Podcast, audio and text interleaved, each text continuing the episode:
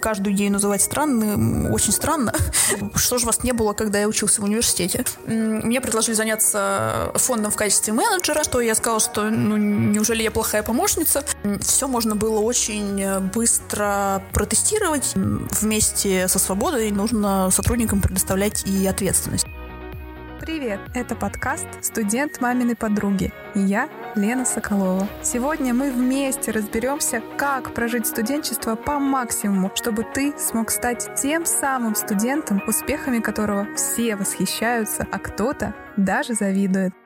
Этот выпуск необычный. Мы общаемся не просто с интересным героем и яркой личностью, но и с руководителем целого сообщества, к которому ты можешь присоединиться. В первой части подкаста мы уже познакомились с Варварой Чуйковой, исполнительным директором фонда «Будущие лидеры». И в первой части она подробно рассказала о том, что же такое фонд, для кого он создан, как он создавался, с какими ценностями, почему тебе стоит к нему присоединиться. Во второй же части подкаста ты больше узнаешь о Варваре, какой был ее путь до позиции исполнительного директора, как она ощущает себя в фонде и что она хочет порекомендовать именно тебе в твои студенческие годы, чтобы ты смог реализоваться по максимуму. Наш канал создан для этого. Обязательно подписывайся на телеграм-канал «Студент маминой подруги», чтобы не пропускать все эти возможности, мероприятия, стажировки, которые открыты для тебя. Все это мы публикуем регулярно именно для того, чтобы ты смог реализоваться, найти себя и воплотить все те рекомендации, которые услышишь от Варвары. Поэтому устраивайся поудобнее, мы начинаем. Вы сейчас являетесь исполнительным директором в фонде. А расскажите, как вы к этому пришли, с чего вы начинали и какие изначально были ожидания от фонда, с чего все началось? О, это отличная история, я люблю ее рассказывать. Все почему-то думают, что я всегда об этом мечтала, это было моим призванием, предназначением, и я прям на HeadHunter гуглила специально а, все благотворительные фонды или конкретно этот, и как будто я откуда-то знала его название, и, в общем, как-то специально пришла. Все сложилось, все сложилось. Да, да, да, да, да, все как-то сложилось. Эм, но на самом деле это, наверное, частично так, потому что все сложилось абсолютно случайно. Была вакансия на HeadHunter, как бы это ни банально было, помощник руководителя, и в тот момент э, это был помощник основателя э, фонда.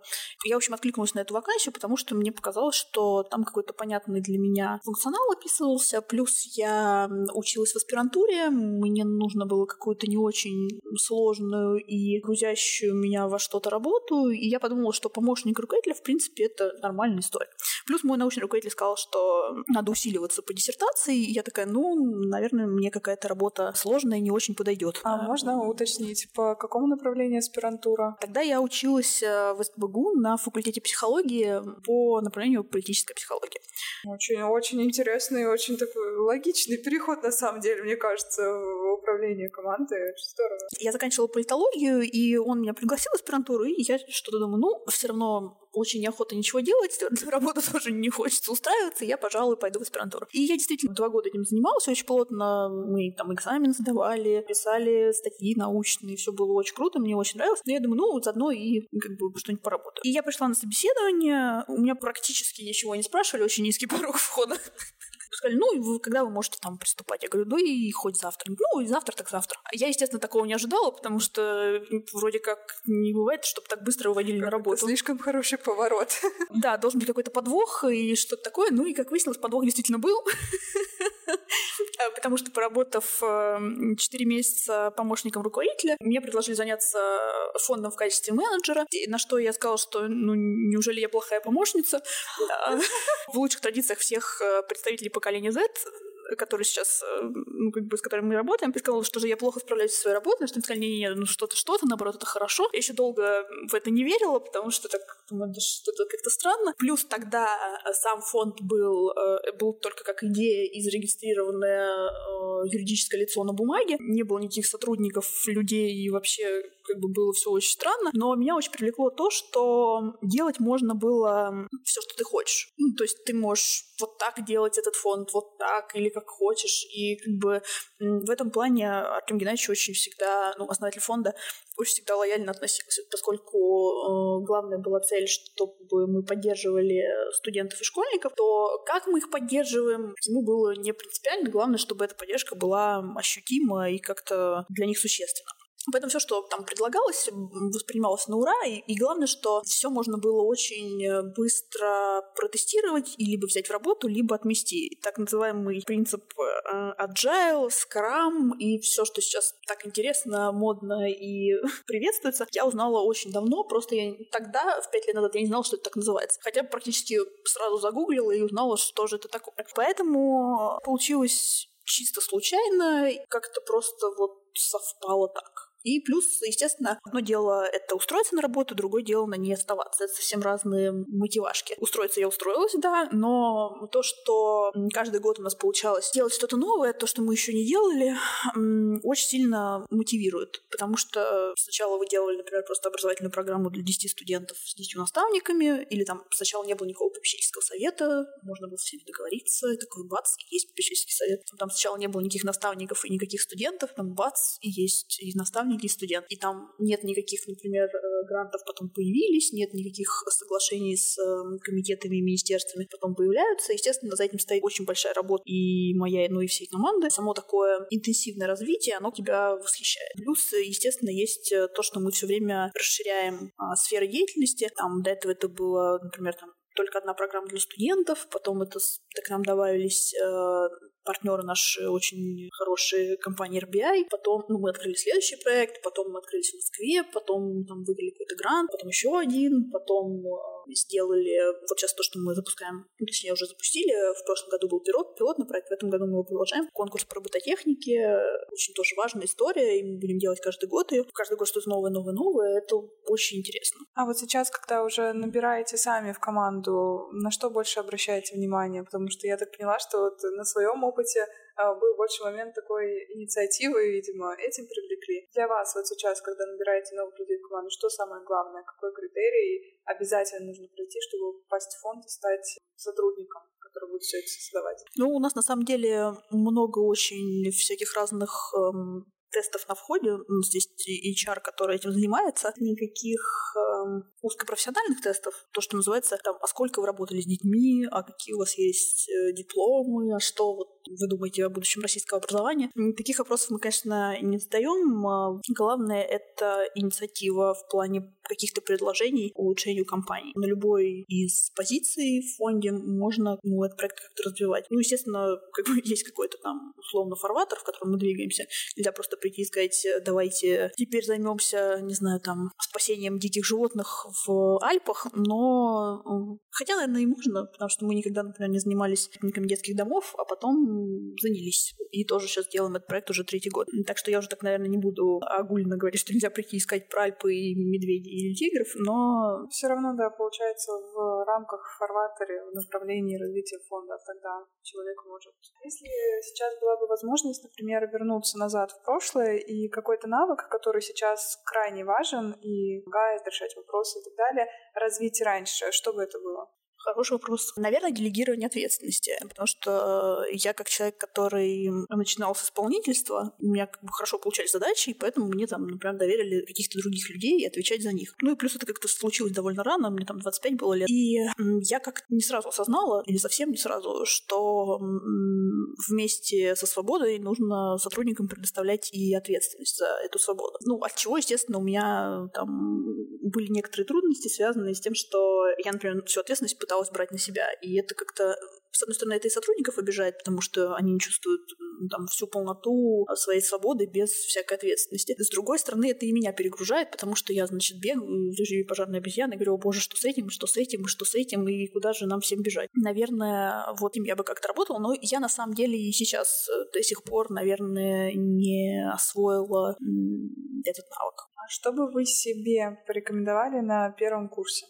Путешествую по России, потому что никуда не выехать. И, и мы все время куда-то ездим с друзьями. И вот мы на выходных ездили в Суздаль, и обратно ехали. Там была большая очень компания. Часть э, из этой компании была чуть младше, чем я. Ну, там, ну, чем другая часть компании. Им было там 25-6 лет, вот так. Многих, ну, многих из них я видела первый раз, э, и те, кто... Ну и как всегда это бывает, там, кто чем занимается, а вы кто, скажите пару слов о себе, давайте познакомимся, и всякая такая история. Когда я говорю обычно в новых компаниях, чем я занимаюсь, все, кто меня первый раз видят, говорят, спрашивают, что же вас не было, когда я учился в университете. Я, наверное, думаю, что мне бы не помешал какой-то на первом курсе ментор, который бы меня смог направить. Но мне повезло там на третьем, условно говоря, курсе. У меня был такой ментор, это мой научный руководитель, который меня там довел своим менторством до аспирантуры. Другой вопрос, что, к сожалению, вложенные средства не оправдались, и я бросила в итоге аспирантуру и как бы очень плотно занялась фондом. Тем не менее, а, мне кажется, что вот в современной вообще культуре образования высшего и, в принципе, какой-то, ну, там, профориентации, нахождения себя, вот эта история с менторством, она просто необходима всем молодым людям. Может быть, к слову, и не на первом курсе. Первый курс — это такая история, о боже, куда я попал, что происходит. Лишь бы выжить, да. Ну да, куда я попал, что происходит, куда бежать, как найти аудиторию и прочие вопросы. А что вы порекомендовали ребятам, которые сейчас на первом-втором курсе, чтобы им свое студенчество прожить по максимуму? Ой, я бы им порекомендовала точно найти какую-то общественную часть, ну, как она раньше называлась, там какой-то студсовет, правком, что-то, где народ тусуется помимо учебы. Потому что учеба это, конечно, круто, но главное, что мы из университета берем, это нетворкинг и формальные связи. То, с кем мы успеваем познакомиться, поговорить, и насколько это может долго продолжаться. И, э, ну, это такой первая главная история. И вторая часть, я думаю, что нужно максимально приложить усилия для нахождения того, что тебе нравится в рамках э, этой специальности. Потому что иногда выходит так, что в рамках этой специальности ничего не нравится, ты осознаешь, что, пожалуй, надо перепоступать куда-то или переводиться. Чем раньше ты это поймешь, тем сто процентов лучше чем вообще никогда это не понять или там, заниматься тем, что тебе не очень нравится. Ну, тут самый, мне кажется, сложный аспект — это не просто понять, а еще и сделать этот шаг. Ну, что касается шагов, это всегда вообще очень тяжело. Для я, например, э, такой человек, который тянет до последнего. Там прокрастинация мое все и решительные шаги там это не моя история. Какие-то меняющие, меняющие жизнь вещи, они мне тяжело даются. Но, тем не менее, я постараюсь. Вот. Но если говорить про то, как студенту решиться, есть несколько историй. Первое это то, что это же все происходит по фану, ты не чувствуешь этого груза ответственности, что, о боже, я сейчас э, пойду вот в эту аудиторию вместо той, или займусь актерским искусством вместо КВН, и это изменит полностью мою жизнь. В рамках университета ты можешь пробовать все, что тебе нравится, все, что хочется или не хочется, хотя бы чтобы понять, нравится это или нет. Скорее всего, ты себя найдешь в какой-то части, и, возможно, это окажется какая-то очень неожиданная вещь. Совсем не пробовать — это как бы точно не вариант, и сейчас это очень все во friendly формате происходит. Там приходят э, из э, студсоветов, профкомов, всяких общественных организаций ребята на первые пары, говорят, здрасте, мы там вот занимаемся вот этим, мы подавайте... существуем. Да-да-да, подавайте заявку, там, вот заходите к нам, и все такое. То есть это сейчас довольно... Ну, я, я знаю, что практически во всех университетах это очень э, публичная история, ее никто не скрывает, никто тебе не будет там закрывать открывать дверь, что совет на ключ, ты там уломишься и говоришь, боже, возьми меня, пожалуйста, хоть чем-нибудь позаниматься, все говорят, нет, и отсюда мы с тобой не дружим. Что касается вот этой истории, нельзя относиться к этому так серьезно. Тем более сейчас э, вообще течение времени, оно такое довольно странное. Ты можешь и в 25 лет все изменить, и в 30, и в 35, и в 40. И это как бы никак не ограничено твоим возрастом, ограничено только мышлением. И если, например, ты вдруг через год учебы осознал, что все это не твое, тебя никто не заставляет продолжать это, потому что вся история с профессией, мне кажется, она постепенно отмирает, а с учетом того, как много новой информации появляется там каждую секунду, как много навыков нужно осваивать дополнительно. И именно такие навыки, которые просто раньше не существовали, потому что появляется много того, что раньше не существовало. Ну, там, например, Клабхаус, и надо как-то с ним тоже мириться. Вдруг ты обнаруживаешь, что ты шепелявишь или картавишь, нужно обязательно идти теперь к логопеду, и, в общем, есть куча историй, которые ты просто про себя не знал раньше, или там не знаешь до сих пор, и которые тебе могли бы пригодиться. Пока ты это не пробуешь, э, ты ну, ничего про это не узнаешь. Именно поэтому такой главный подход вообще и в работе, и в фонде, и вообще в жизни тоже пригодится, что надо просто больше пробовать и трогать. Плюс сейчас, если даже вы хотите куда-то устроиться на работу или даже, ну, даже не на работу, а просто посмотреть, например, путь какой-то профессии изнутри, чем занимается продукт-менеджер или чем продукт отличается от проекта, как это вообще все бьется с каким-нибудь СММщиком или пиарщиком, или как это выглядит. Ты всегда можешь написать любому, даже не директору компании, а job там просто какому-то обычному сотруднику и спросить, можно ли за бесплатно посмотреть, что он делает, и ему как-то помочь. И 95% что он согласится на это. Поэтому сейчас со своей черный ящик, который раньше из себя представлял какая-то работа для студента, который учился, например, 5 лет, и дальше он такой, о боже, что же я буду делать на рабочем месте? Его вообще сейчас не существует. Ты можешь узнать просто через одно рукопожатие, как именно будет выглядеть твоя работа, если ты учишься, например, на организации какой-нибудь социокультурной деятельности, и, и там вот такие мероприятия. Это очень как бы даже не в рамках задачи, а в рамках какого-то одного сообщения существует на Фейсбуке. В общем, резюмируя, находим возможности, используем по максимуму, подаемся в фонд, заявки принимаются. А спасибо большое за наше общение. Какие выводы мы можем сделать из того, что сказала Варвара? Первое. Черного ящика не существует.